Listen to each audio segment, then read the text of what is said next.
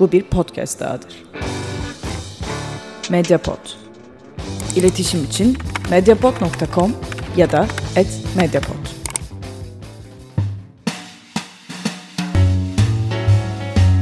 Hayatın denklemleriyle bilimin teorisi. Gayri safi fikirler. Gayri Safi Fikirler 2400'ün 5. bölümündeyiz. Bundan bir önceki bölümde ben Gayri Safi Fikirler 2400'ün 3. bölümünde olduğumuzu iddia etmiştim. Ancak ufak bir teyit ihtiyacından sonra 4. bölümde olduğumuzu gördük. Zaten bölümün alt kısmında da bunun böyle olduğunu belirtmiştik. Bir önceki bölümde ve bu serinin aslında yavaş yavaş ilerlemesini istediğimiz noktada arke problemini tartışıyoruz. Arke problemi de öyle bir problem ki bir felsefe kitabını açtığınız anda karşınıza çıkan giriş kısmında bile sürekli adı geçen bir problem ve o problemle beraber adı geçen diğer kavramsa millet okulu. Milattan önce 6. yüzyıldan itibaren bugün Ege sınırlarında yer alan Aydın ilinde hatta yer alan millet okuluna bir ziyarette bulunduk. Ziyaretimizi de sürdürüyoruz esasen. Felsefe tarihinin ilk filozoflarını Thales'ten başlayarak inceliyoruz. İlk filozoflar dediğimiz zaman ilk düşüncelerin ne olduğunu tahayyül etmek de bana kalırsa biraz kolaylaşıyor. Aslında kolaylaşmak burada yapılan edimi birazcık basitleştirmek gibi görünüyor. Ancak tam olarak ondan bahsetmiyorum. Biraz daha mantık zeminine oturtmakta rahatlıyoruz. Çünkü dünyayı ve onun bir birimi olan insanı anlayabilmek için sorulacak bazı kök sorular var bana kalırsa ve millet okulu da sistemli düşüncenin temellerini atarken arke sorununu gündeme getiriyor ve bu kök sorulardan biri de bana kalırsa arke sorunu. Yani dünya neden yapıldı? Ana kaynak neydi? Başlangıç nasıl oldu? İlk olan şey yani arke nasıl ortaya çıktı? İşte bu bölümde Thales'in öğrencisi Anaximandros'la bunu tartışmaya devam edeceğiz. Evet aslında geçen programlarımızda böyle bir geniş bir giriş yapmıştık sadece. Ama tabii ki ilk filozof olarak anılan en azından bugünkü tanımlandığı şekliyle felsefenin kökenine yerleştirdiğimiz, başlangıcına yerleştirdiğimiz Thales üzerinde durmuştuk. Ve onun ortaya koyduğu farkı belirginleştirmeye çalışmıştık. Tabii hemen hatırlatalım. Şu soru hemen bir yöntem sorusu olarak aklımıza gelmişti veya gündemimize gelmişti. E, doğa filozofları hakkında bu kadar bilgiye, üzerlerine bu kadar konuşabilecek kavrayışı nasıl geliştiriyoruz? Kaynak problemi üzerinde durmuştuk. Şimdi bugün e, tüm bunların ötesinde bir ilişki, bir diyalog üzerinde duracağız. Bu da Thales ve onun ardılı, kimi yorumlara göre öğrencisi ama metinlere göre oradaki tam ifadesiyle Türkçeleştirmek gerekirse Thales'in dinleyicilerinden denilen Anaximandros veya da Anaximander aynı isim olmak üzere e, üzerinde duracağız, konuşacağız. Şimdi şu öğrencilik kısmını ben biraz açmak istiyorum. Tabii ki milattan önce 7. ve 6. yüzyıllardan bahsediyoruz. Tahminlerimize göre ve eldeki kaynaklara göre Anaximandros milattan önce 610 ila 547 yılları arasında yaşadı ve bu aktarımlar ve başka tamamlayıcı aktarımlar bize Thales ile Anaximandros arasında 15 yaş olduğu hesaplamasını yaptırıyor. Yani en azından şunu biliyoruz belki 15 değil de 16'dır veya 14'tür. O çok çok önemli değil ama Anaximandros Thales'in bir tür takipçisi, öğrencisi veya işte metinlerde geçtiği üzere dinleyicisi.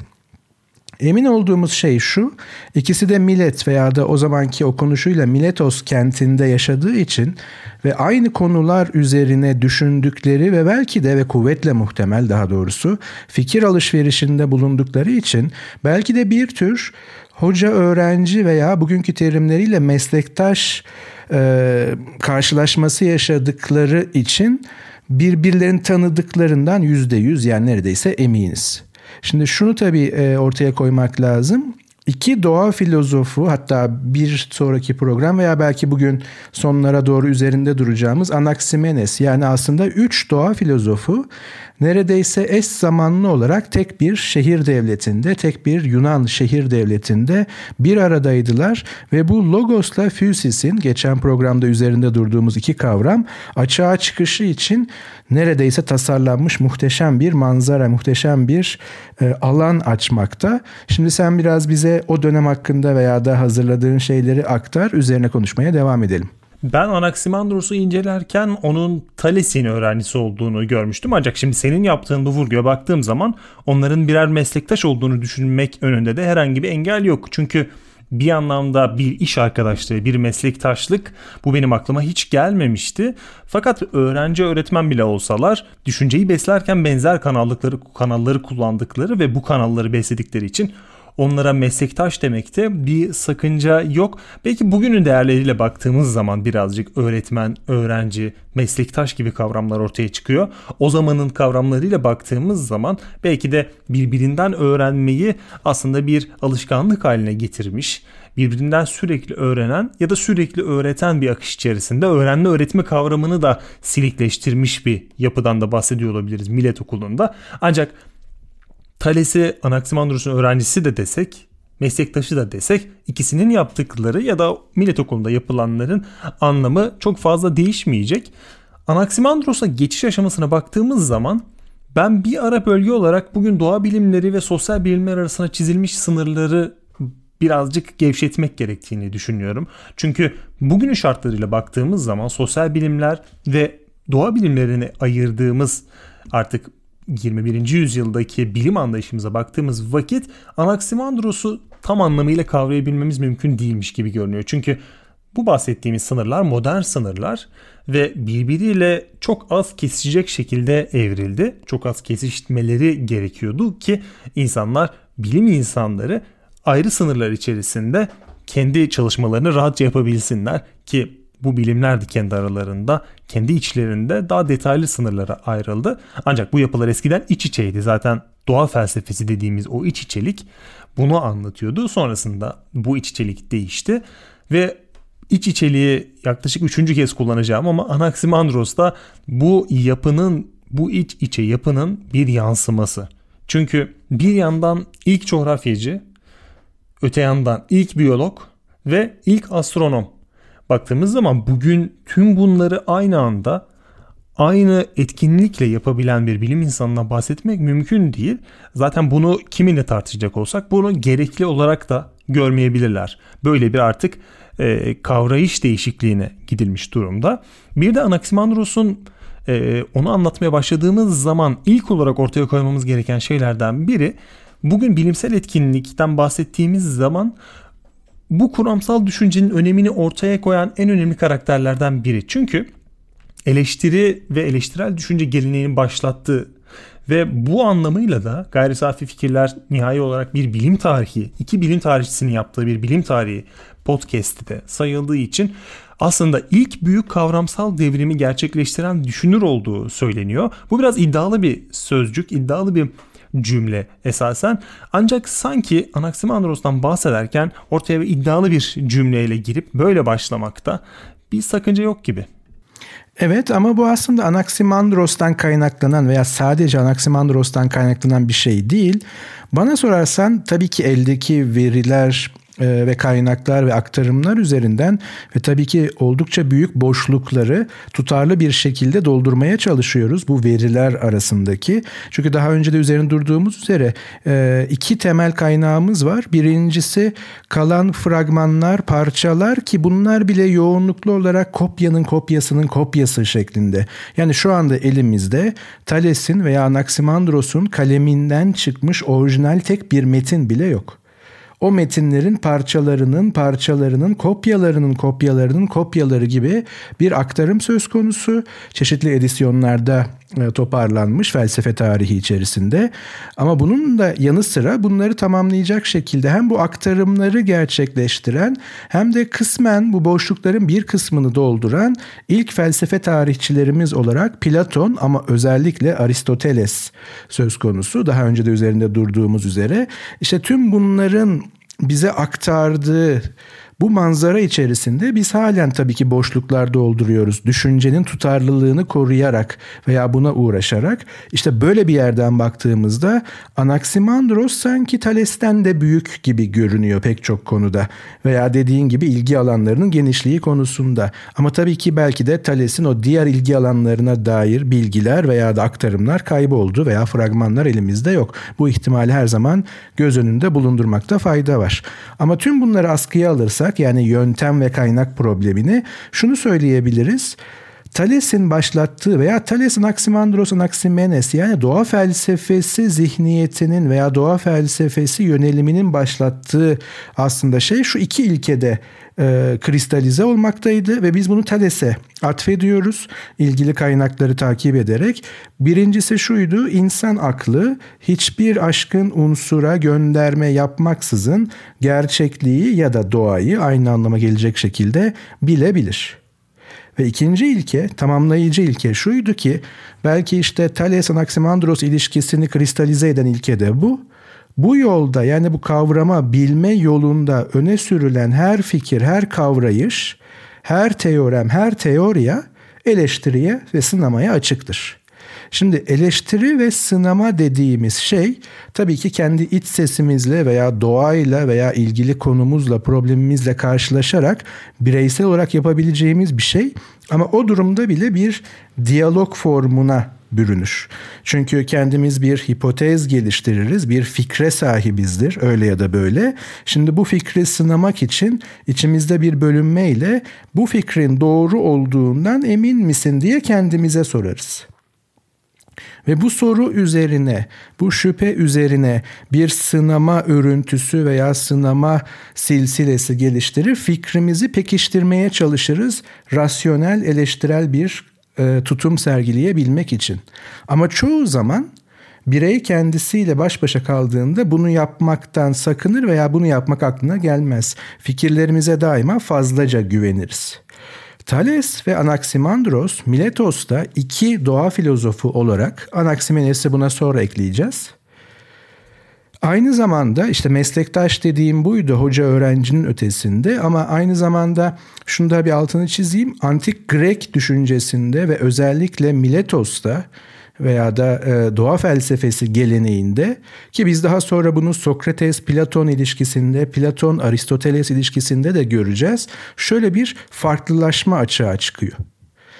Genel olarak doğu toplumlarında veya dönemin diğer e, boyutlarında, diğer coğrafyalarında amaç genelde şu olur. Öğretmenim kadar iyi olmaya çalışırım. Ona o kadar çok saygı duyarım ki ona ve onun otoritesine en büyük amacım onun kadar iyi olabilmektir. Oysa Miletos'ta Anaximandros ve Thales ilişkisinde kristalize olan ve sonra devamlılığını gördüğümüz ve günümüzde bilimsel ve felsefe dünyasında da varlığını korumaya çalıştığımız şey şudur. Öğretmeninden daha iyi olabilme hedefi. Onu geçebilme hedefi ki ilerleme diye aslında biz buna diyoruz. Ama tersten bakarsak da bir öğretmenin en büyük amacı kendisini geçecek veya geçebilecek öğrenciler yetiştirebilmek. En azından bu gelenek işte kökenlerine kadar sürüldüğünde, izi sürüldüğünde karşımıza çıkan iki isim kökenlerde en azından yazılı kaynaklar bağlamında ve anlatılan veya aktarılan bu örüntü üzerinden Thales ve Anaximandros. Belki de aralarında sonraki literatüre e, mal olmuş bir terimle bir friendly hostile, dostça düşmanlık bile olabilir. Buradaki düşmanlık kişisel bir çekişme veya da ayağını kaydırma girişimi değil elbette. Thales'i geçebilme, onun fikirlerinin yanlış olduğunu gösterebilme. Ama bu nasıl olacaktı? İşte Anaximandros belki de şöyle bir devasa farklılık yarattı. İlgili aktarımlar üzerinden şunu söyleyebiliyoruz. Thales'in kitabının formatı ve biçimi konusunda emin değiliz. Hatta bazen bir kitabı olup olmadığı bile tartışılabiliyor. Bütün bu düşüncelerin derlediği. Ama elde yine bu aktarımlar olduğuna göre Thales'in çok da sözlü gelenek üzerinden değil de yazıyı kullanan bir düşünür olduğundan neredeyse eminiz. Ama e, kitabı hakkında çok fazla bir şey bilmiyoruz veya eser, eseri veya yapıtı veya yapıtları hakkında. Oysa Anaximandros'un doğa üzerine diye Türkçeleştirebileceğimiz ve tamamıyla düz yazıyla yazılmış fikirlerini kaleme aldığı ve böyle çoğalttığı, standartize ettiği bir anlamda bir metninin olduğunu biliyoruz. Ve bu metinde çok ilginç tabii ki yine aktarımlar üzerinden çok ilginç parçalar var elimizde. Anaximandros düşüncesini ve Anaximandros'la Thales arasındaki ilişkiyi e, tekrar kurabilmemizi, canlandırabilmemizi sağlayan bazı ipuçları var. Mesela elimizdeki kaynaklara göre bu kitapta öne sürülen tezler ana hatlarıyla elimize ulaştığı kadarıyla şunlar. Mesela Anaximandros diyor ki meteorolojik fenomenlerin doğal nedenleri vardır. Şimdi kuvvetle muhtemel zaten bunu açıklıyor. Tabii ki kendi teorisi, teoriyası veya kendi düşünceleri e, üzerine ki bu e, teoriyalar veya teoriler yoğun olarak enformatik spekülatif teorilerdi. Yani belirli bazda bir malumata, empirik bilgiye dayanmakla birlikte tabii ki yoğunlukta olarak spekülasyonlardı. Yani bugünkü bilimsel bilginin temellendirildiği veya bilimsel bilgiyle örülen bilimsel teoriler gibi bir şeyden bahsetmiyoruz. Bunların ilk kökensel biçimlerinden bahsediyoruz ve meteorolojik fenomenlerin doğal nedenleri vardır dediğinde Anaximandros bize şu anda yani e, ne var ki bunda yani bu mudur büyüklük diyebiliriz. Ama unutmayın ki ilk adım daima en zor adımdır. Biz şimdi 98-99. adımlardayken ilk atılan ilk atılan atılan adımı bir bebek adımı gibi görüyoruz ama unutmayın ki en zoru odur. Şimdi bunu biraz böyle altını kazıdığımızda Thales'in veya da işte doğa felsefesinin genel olarak o ilkesini karşımızda görüyoruz. Hiçbir aşkın unsura gönderme yapmaksızın doğayı bilebilmek.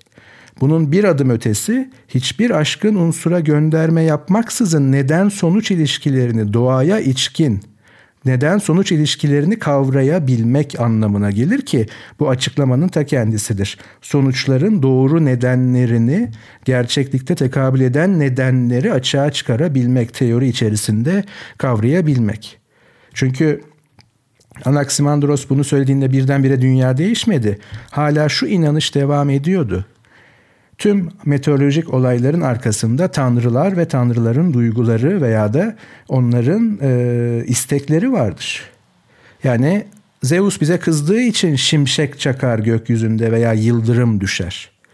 Belki bu bölüm bölümü dinlediğinizde çok yakın zamanlı bir haber olarak gözünüze çarpmıştır. Çok yakın bir zamanda yani basına mal olduğu için Hindistan'da yağmur altında bir e, ağacın altına sığınan dört kişi vardı. Görüntüleri medyaya verildi ve bu e, ağaca yıldırım isabet ettiği için sanırım iki tanesi öldü, diğer ikisinin de durumu ağırdı. Şimdi bu yüzyıllardır, bin yıllardır insanın gözlemlediği bir şey. Anaximandros zamanında da hatta ne yazık ki günümüzde bile belirli coğrafya ve belirli zihniyetlerde aynı açıklama modeli hala aktif. O dört kişi Tanrı'yı kızdırdığı veya Tanrıları kızdırdığı veya doğayı kızdırdığı için. Hani buradaki e, inanç modelini değiştirebiliriz. Ama aşkın bir unsura bir gönderme yani bir cezalandırılma söz konusuydu. Oysa Anaximandros daha milattan önce 7. ve 6. yüzyıllarda ama biz 6 olarak sabitleyelim. 6. yüzyılda şunu söylüyordu. Meteorolojik fenomenlerin doğal nedenleri vardır. Bu herhangi bir kızgınlık, tanrısallık, aşkınlık veya mistik bir şekilde doğanın tamamının bize karşı savaşması değildi. Tamamen doğal nedenler. İkincisi mesela şuydu, fragmanlardan elimizde olan arız yani dünya yani yeryüzü uzayda sınırlı bir boyutu olan bir cisimdir. Boşlukta durmaktadır. Düşüp gitmez çünkü oraya doğru düşeceği özel bir doğrultusu yoktur. Başka bir cisim tarafından üstüne baskı uygulanmaz. Şimdi bu haliyle bile çok önemli bir içerik taşıyor bu fragman veya bu parça veya bu aktarım. Çünkü birincisi biraz sonra üzerinde duracağım ama Thales'te hatırlayacağınız üzere büyük bir okyanusun üzerinde yüzen yani suyun üzerinde yüzen bir yeryüzü fikri vardı. Bunun temel varsayımı da şuydu. Doğada gerçeklikte her şey bir taşıyıcı, somut bir taşıyıcıyla bir yerde durur. Oysa Anaximandros bu varsayımı ortadan kaldırarak boşlukta durabilme fikrini e, ortaya attı, attığı görünüyor. İkincisi neden düşüp gitmediği yani neden hareketli olmadığı üzerine fikri de aslında çok sonra formüle edilecek ve tam olarak kavranacak eylemsizlik prensibinin belki de ilk ifadelerinden biri düşüp gitmez çünkü oraya düşeceği bir doğrultusu yoktur. Başka bir cisim tarafından üstüne baskı uygulanmaz. Yani düşüp gitmesi veya hareket etmesi için bir neden yoktur. Şimdi tabii ki biz burada düşme terimini kullanırsak bu çok başarılı bir ve e, isabetli bir tespit gibi görünüyor, spekülasyon gibi görünüyor, enformatik spekülasyon gibi görünüyor. Ama elbette ki yeryüzü hareketlidir çünkü gravitasyon yani kütle çekim kuvveti söz konusudur. Ama Anaximandros'un hatta e, Orta Çağ'ın sonlarına ve Isaac Newton'a kadar o süreçlere kadar gravitasyon e, kavrayışı ve gravitasyon terimi kavramı olmaksızın mevcut gerçeklik herhalde kozmolojik olarak ancak bu kadar başarılı açıklanabilirdi herhangi bir aşkın unsura gönderme yapmaksızın. Büyük ihtimalle böyle bir iletişim akışı gerçekleşti ve zannediyorum hatta neredeyse eminim ki atom icat edilmediği için de sen şöylesin sen böylesinden ziyade bir anlamıyla temellerini, argümanların temellerini görebilerek tartışabiliyorlardı. Tabii biz bunlara bugünün bakış açısıyla yaklaşıyoruz. Aslında gayri safi fikirler dokunuşu yapıyor olsak bile e, hiçbir zaman önüne geçemeyeceğimiz bir biçimde bu bizim de e, zaruri alışkanlığımız. Örneğin bugün felsefi tartışmaları yaparken bizden bir önce yaş bir önce nesil yaşamış filozofların görüşlerinden tutun da birkaç yüzyıl öncesine gidip Kant'a, Hegel'e yahut bugün tartıştığımız Anaximandros'a dek gelen ve o dönemden bugüne kümülatif bir biçimde ister kümülatif ister devrimsel diyelim bir biçimde zihnimizde yer bulunmuş bilgi yüklerini taşıyoruz. Ancak o vakit Thales Anaximandros tartışmaya başladıkları zaman bir fikir ortaya atıldığı zaman kökü ya Anaximandros'un ya da Thales'in zihnindeydi bu fikirlerin. Bu yüzden de bu ikisi sürekli bunu tartışabiliyorlardı ve argümanın köküne gidebiliyorlardı. Yani kimse kendinden önce gelen filozofların görüşlerini ya da birilerinden yaptığı alıntıları tartışmıyordu. Burada doğaya gözlemleyerek yahut düşünerek ortaya çıkarılmış bazı fikirler vardı.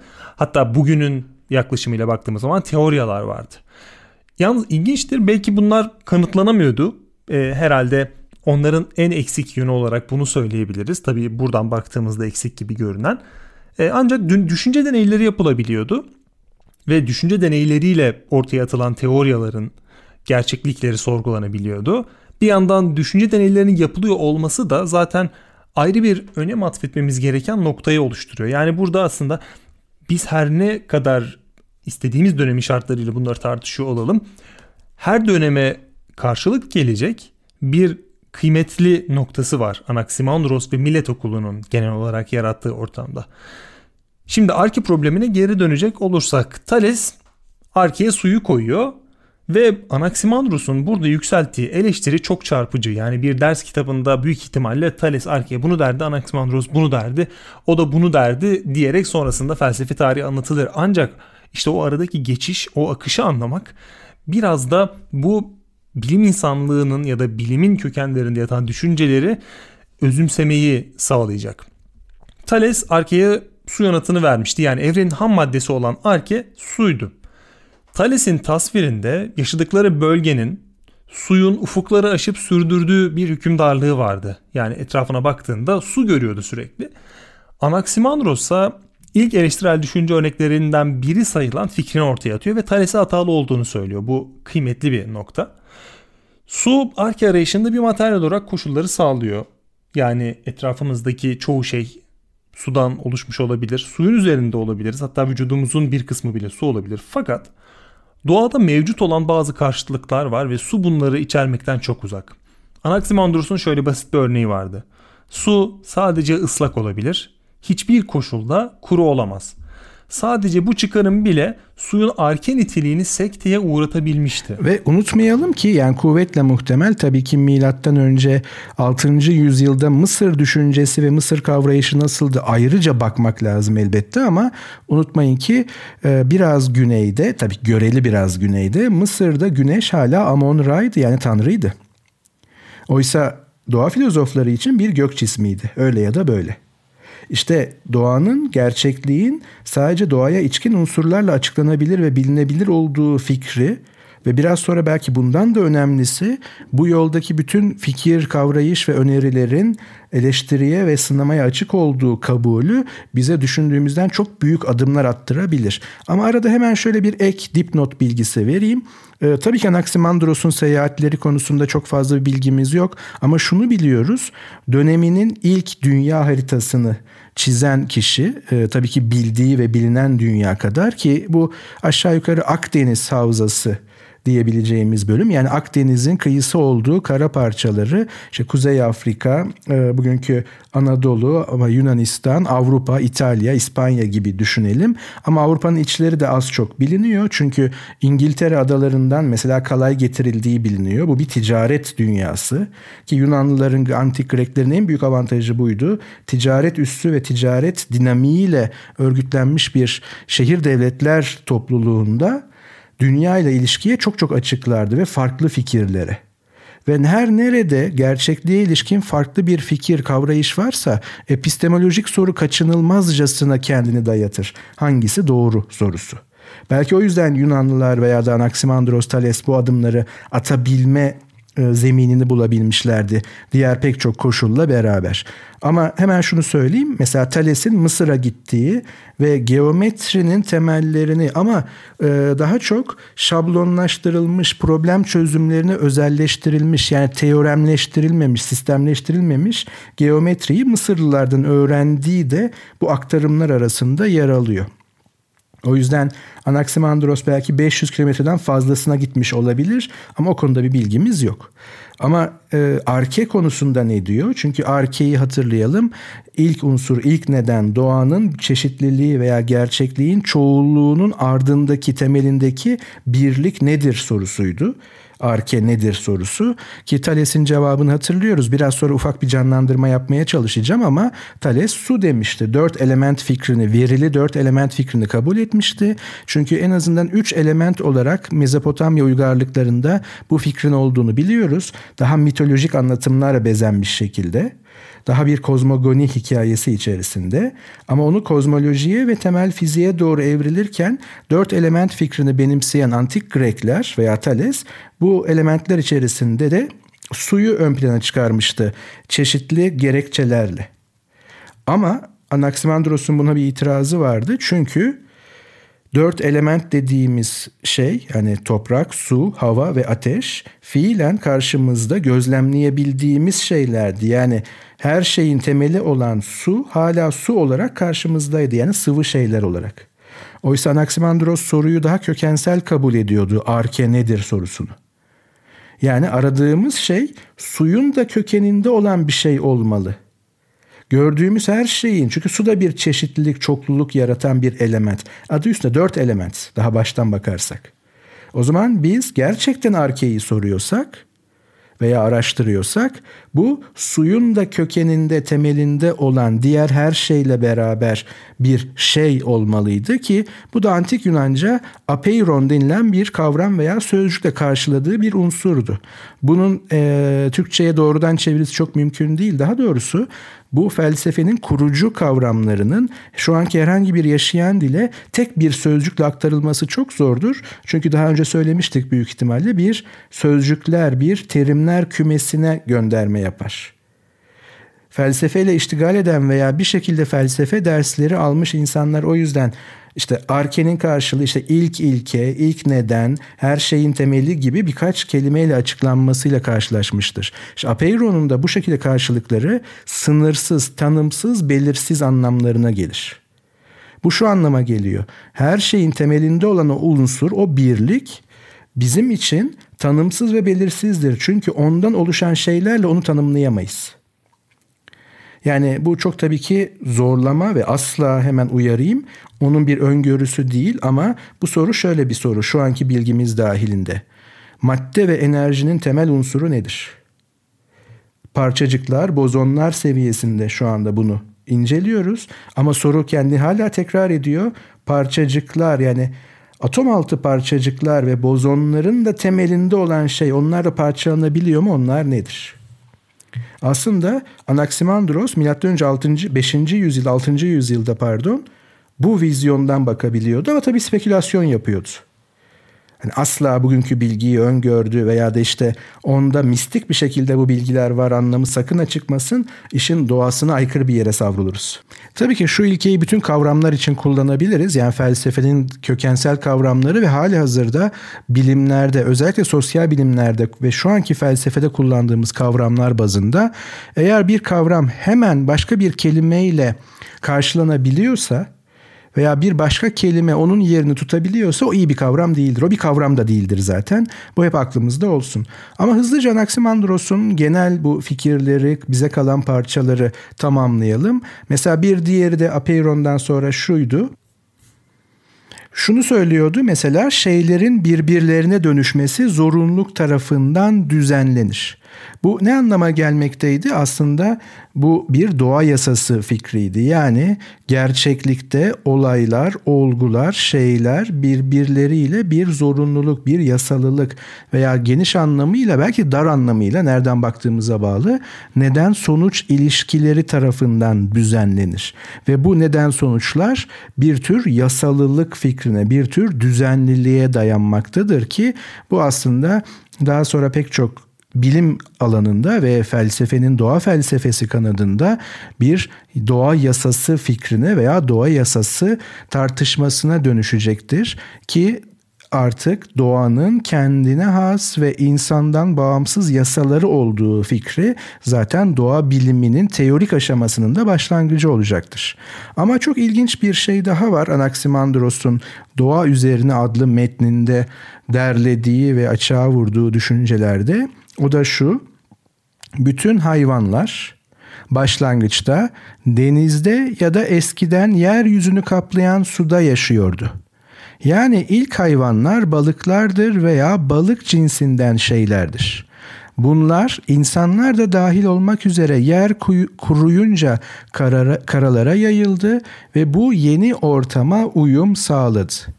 Dolayısıyla Anaximandros'un teorisi içerisinde bir evrim fikri ve yaşamın ve insan türünün başlangıcına ilişkin fikirler var ve dikkat edersek burada tamamen doğal bir açıklama modeli yine kendisini gösteriyor.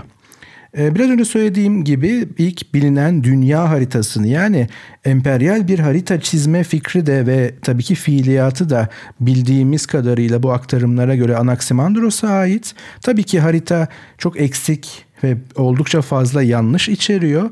Ama yine de çok güvenilir olmayan bazı aktarımlara göre Anaximandros bu haritayı Miletos limanının e, direğine çakarak ilgili kaptanların eleştirilerine ve tamamlamalarına da açmış. Yani işte harita budur ve bitmiştir demiyor. Hatta belki biraz bunu canlandırırsak günümüze taşıyarak şunu söylemiş oluyor. Ey kaptanlar, ey denizciler.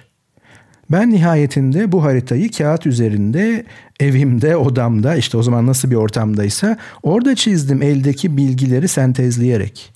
Ama fiilen bu haritanın temsil ettiği o coğrafyaya veya coğrafyalara giden sizlersiniz.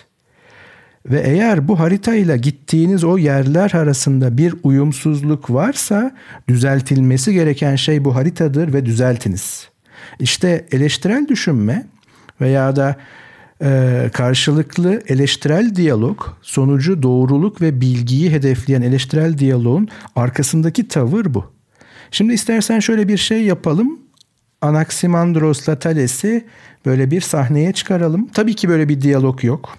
Onu hemen söyleyeyim. Yani bir Platon diyaloğu gibi Sokrates Platon'un sahnesinde o dönemin diğer düşüncelerinin tipolojik örneklerini temsil eden karakterlerle karşılaştığı böyle bir diyalog hiçbir metinde yazılmadı.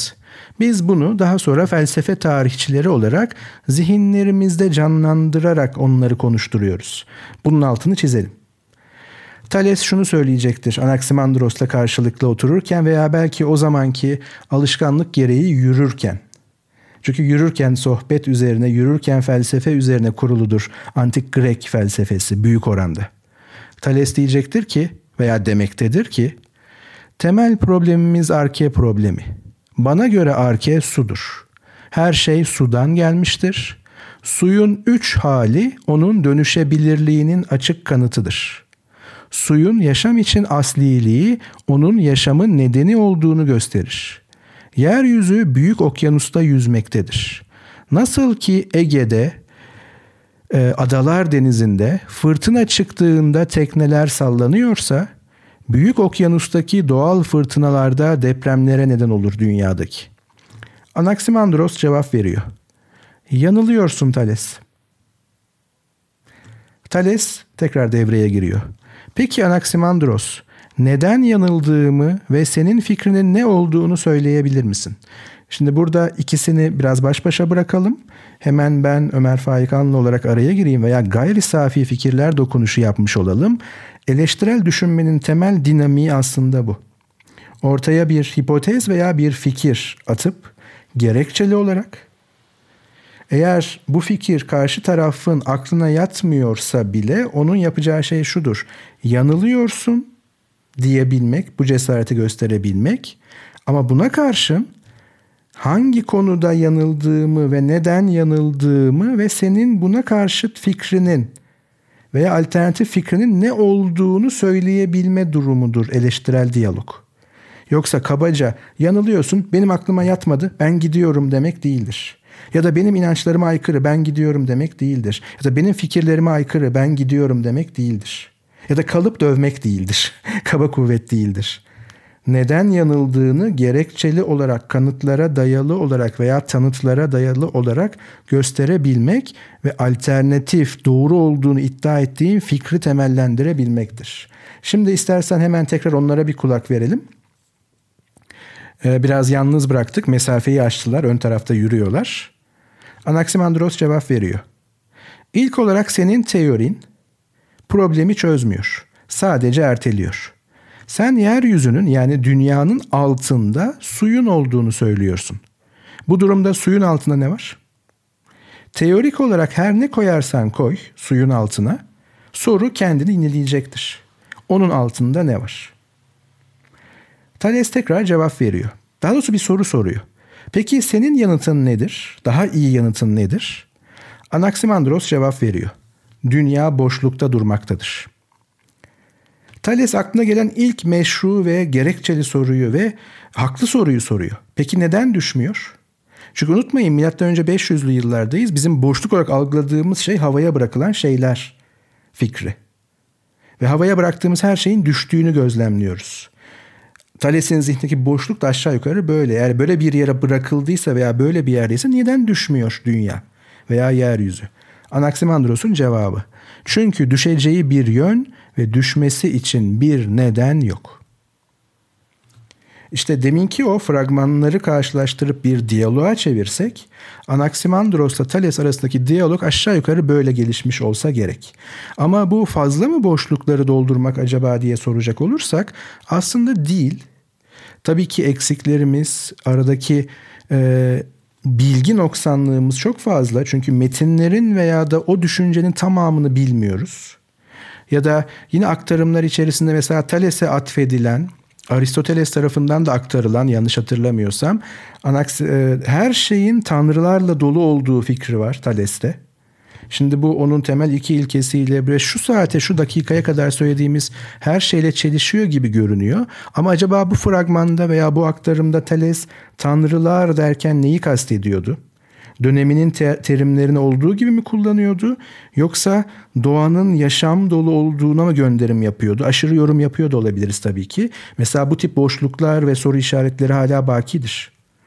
Ama totale baktığımızda şunu görüyoruz yedi bilgeden biri olan ve bu fikirlerini açık bir şekilde kamusallaştıran yani kitap veya sözlü olarak yayan Thales'in fikirlerine eleştirel bir konumdan yanılıyorsun diyebilme cesaretin gösterdiğinden eminiz. Çünkü kendi fikri buna uymuyor ve Thales'i eleştiren bir konumdan aynı sorulara farklı yanıtlar veriyor. Deminki diyalog fiilen gerçekleşmiş olsun veya olmasın. En azından Anaximandros metinleriyle bu diyaloğu fiiliyata çevirdi. Bunu görüyoruz. Ama zaten aktarımlarda Thales'in dinleyicilerindendi dendiğine göre tanışıklık olduğundan da eminiz. O zaman pekala da Miletos'ta böyle bir diyalog yürürken veya otururken veya bir yerlerde gerçekleşmiş olabilir. Sonuna geliyoruz fakat tam sen anlatırken bu kaynaklardan bahsettiğin zaman benim aklıma geldi. Ben Anaximandros üzerine bazı araştırmalar yaparken çoğu da yarı akademik araştırmalardı. Bir yerde Diyojen kaynaklar arasında geçiyordu. Şimdi sen Diyojen'den hiç bahsetmedin fakat e, Diyojen'den aktarıldığı iddia edilen bazı çarpıcı görüşler vardı. Acaba senin kaynakların arasında Diyojen geçiyor muydu yoksa bu biraz da sözlü kaynaklar arasından süzülüp gelmiş Diyojen de böyle demişti diyerek yani güvenilirliği sorgulanmayan ancak tam olarak da güvenilir olduğuna kanaat getiremeyeceğimiz bir kaynak biçimi mi? Aslında doğrudan yok ama tabii ki Diyojen de bu aktarıcılardan biri. Yani e, başta söylediğim şeyi tekrarlayayım. Şu anda doğa filozoflarının kaleminden çıkmış orijinal tek bir metnimiz bile yok. Hani herhangi bir müzede sergileyebileceğimiz bir satır bile yok. Elimizde parçaların, parçalarının, kopyalarının, kopyalarının kopyaları ya da bu arada bu silsile devreye girmiş aktarımcılar var. İşte Aristoteles, Platon gibi en başta. Ama e, 20. yüzyıl itibariyle felsefe tarihçileri Hani aslında modern felsefe tarihçileri bu dönemi ele almaya başladığında gerçek anlamıyla bir felsefe tarihi araştırmasının konusu olarak e, edisyonlar hazırladılar. Yani bunları bir derleyelim mevcut başta sanırım Almanca üzerinden başladı emin değilim ama e, İngilizce, Almanca, Fransızca içerisinde edisyonlar hazırlandı ve şöyle bir problemle karşılaşıldı. Yani fragmanları mesela neye göre kategorize edeceğiz? Gerçekliklerinden, hakikiliklerinden emin olup nasıl olacağız? Aktarımlar ve rivayetler de var. Yani mesela Thales'in hayatıyla ilgili nereli olduğu, ne zaman nereye gittiği hakkında da ibareler var çeşitli metinlerde. Bunları nasıl forme edeceğiz sorusu bir felsefe tarihi sorusuydu. Yani geçmişe doğru gittiğimizde kaynaklarımızdan biri evet Diyojen tabii ki yani biri sanırım o daha fazlası da vardır ama şunu söyleyeyim esas böyle bir şu anki en geriye doğru gittiğimizde herhalde en eski metin onlardan bahseden ve elimizde olan milattan sonra birinci veya ikinci yüzyıl. Ki milattan önce 6. yüzyıla tarihlediğimize göre doğa filozoflarını Anaximandros ve Thales'i yani arada 600 yıllık bir boşluk var. Tabii ki birdenbire önce 6. yüzyılda metinler kayboldu. Milattan sonra 1. yüzyılda bunlar açığa çıktı değil. Yani bunlar çok kırılgan ve çok zayıf e, nesneler üzerine yazıldığı için çoğunlukla papirüsler vesaire ve elle çoğaltıldığı için ve onlara duyulan ilgi kadar e, korunduğu için kayıplar e, oldu, aktarımlar oldu. O zamanki bugünkü anlamıyla değil belki ama kütüphanelerde korunduğu kadardı. Ama sanırım geçtiğimiz iki program içerisinde bir yerlerde söylemiştim. Böyle bir kanıtım yok. Böyle bir şey de okumadım ama genel okumalarımdan çıkardığım kuvvetle muhtemel İskenderiye Kütüphanesi'nde çok şey kaybettik orijinallik anlamında. Ama elimizdeki veriler en azından bu konuştuklarımızın tarihsel anlamda ayaklarının yere basmasına veya geçmişteki gerçekliğe basmasına yeterli. Şu ana kadar söylediklerimiz elbette tekrar ediyorum bazı boşlukları dolduruyoruz. Yani biraz önce canlandırdığım diyalog veya oluşturduğum, kurguladığım diyalogda olduğu gibi. Ama eldeki veriler bu diyaloğun gerçekleşmiş olma olasılığının çok yüksek olduğunu gösteriyor. Tabii biz burada bir zihniyetin, bir düşünme biçiminin, gerçeklikle bir ilişki kurma biçiminin izini sürdüğümüz için bizim için yeterli. Ama tabii ki gönül isterdi ki bir Platon diyalogları, Aristoteles müfredatı ve külliyatı kadar bir doğa felsefesi, doğa filozofları külliyatımız da olsun. Daha çok konuşalım, daha çok tartışalım onları. Yani kaynaklar her ne diyor olursa olsun elimizdeki bilgiler ve güvenilir göreceğimiz kaynaklar bile esasen bize çok şey söylüyor ve söylenen bu şeyleri ele aldığımız zaman bile bugünün bilimsel düşüncesinin köklerinde Anaximandros'un, Thales'in ya da bir sonraki bölümde ele alacağımız Anaximenes'in ne kadar büyük parçaları yerli yerine koyduklarını görebiliyoruz. Anaximandros'un en benim en çok ilgimi çeken özelliği ya da benim tarihsel olarak onda gördüğüm en önemli özellik Thales'i yükselttiği sesiyle eleştirel düşüncenin köklerini atması ve fikirleriyle, tasarımlarıyla bilimsel yaklaşım için önemli bazı virajlar ortaya çıkarması, evrim düşüncesinin köklerini tanımlaması ve dünyanın nasıl bir yer olduğunu anlamak için bize bazı soru setleri sunması. E, Anaximandros'un yaşadığı topraklarda yaşıyoruz ve binlerce yıl öncesinden bize öğrenecek çok şey bırakmış. Bu açıdan da e, onun çağrılarını dinlemeye devam edeceğiz gibi. Ya aslında şunu yapacağız kuvvetle muhtemel. E, doğa filozoflarının geri kalanı üzerinde duracağız. Sadece Anaximenes değil. E, çünkü artık yavaş yavaş doğa felsefesinin ne olduğunu, nasıl bir yenilik getirdiğini, nasıl bir fark yarattığını sanırım üzerinde yeterince durduk. Ama her şey güllük gülistanlıksa bu kadar bir sıçrama yaşıyorsa insan düşüncesi en azından yerel olarak şu an için. Peki neden bir şeyler kötüye gitti ve doğa felsefesi patinaj çekmeye başladı ve bir, bir anlamda kendini tüketti? O bağlamda ve o coğrafyada bunun üzerinde duracağız ama kapımızı çalıyor birileri. O da sofistler. Aslında onların da eli kulağında. Kapıyı da açıp gideceğiz ve o noktaya da ulaşacağız hep birlikte. Ve bu ulaşım sürecimizde, bu gezilerimizde bize katılmak için, bize yorumlarınızla katılmak için bizi Twitter'da takip edebilirsiniz. Gayri Safi Fikirler adıyla. Bizi Instagram'da da aynı isimle takip edebilirsiniz. Ekşi Sözlük'te bizi eleştirebilirsiniz. Aklınıza takılan bilim felsefesi sorularınız içinse gayrisafifikirlere.gmail.com üzerinden bizlere ulaşabilirsiniz. Bir sonraki bölümde görüşmek üzere. Görüşmek üzere. Hayatın denklemleriyle bilimin teorisi. Gayri safi fikirler. Medyapod'un podcastlerine Spotify, Google Podcast, iTunes ve Spreaker üzerinden ulaşabilirsiniz. Medyapod'u desteklemek için patreon.com slash medyapod.